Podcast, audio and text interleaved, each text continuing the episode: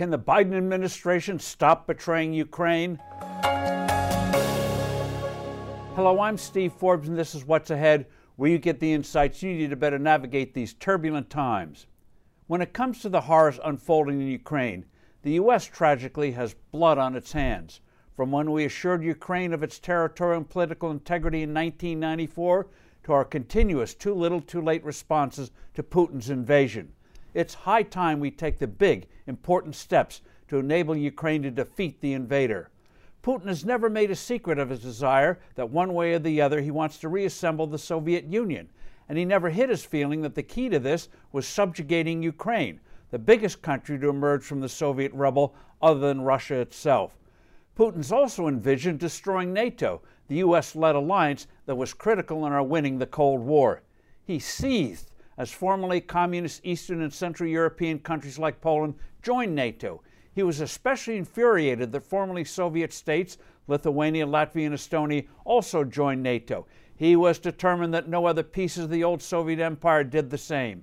That's why back in two thousand eight, when NATO was ready to admit Georgia to the alliance, Putin invaded the country and seized a chunk of its territory.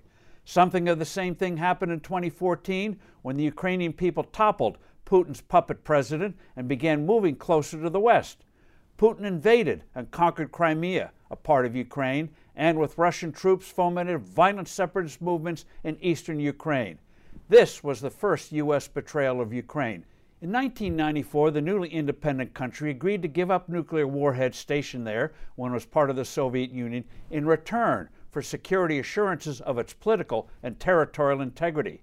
Russia signed that agreement, as did the U S. Yet the U S response to Putin's aggressions was laughably ineffectual.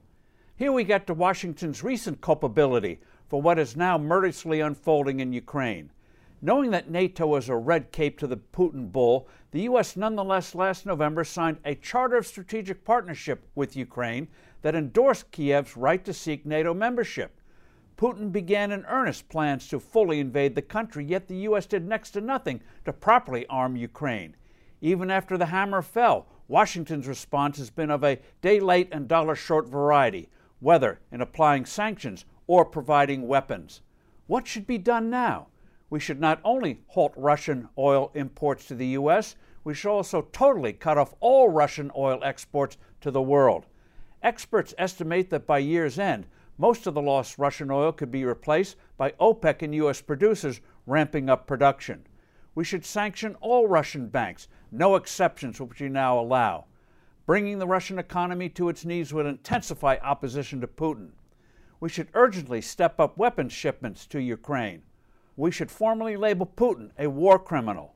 Finally, let's stop looking for Russian help for a nuclear deal with Iran, a deal that would put the murderous mullahs on a glide path to getting the bomb.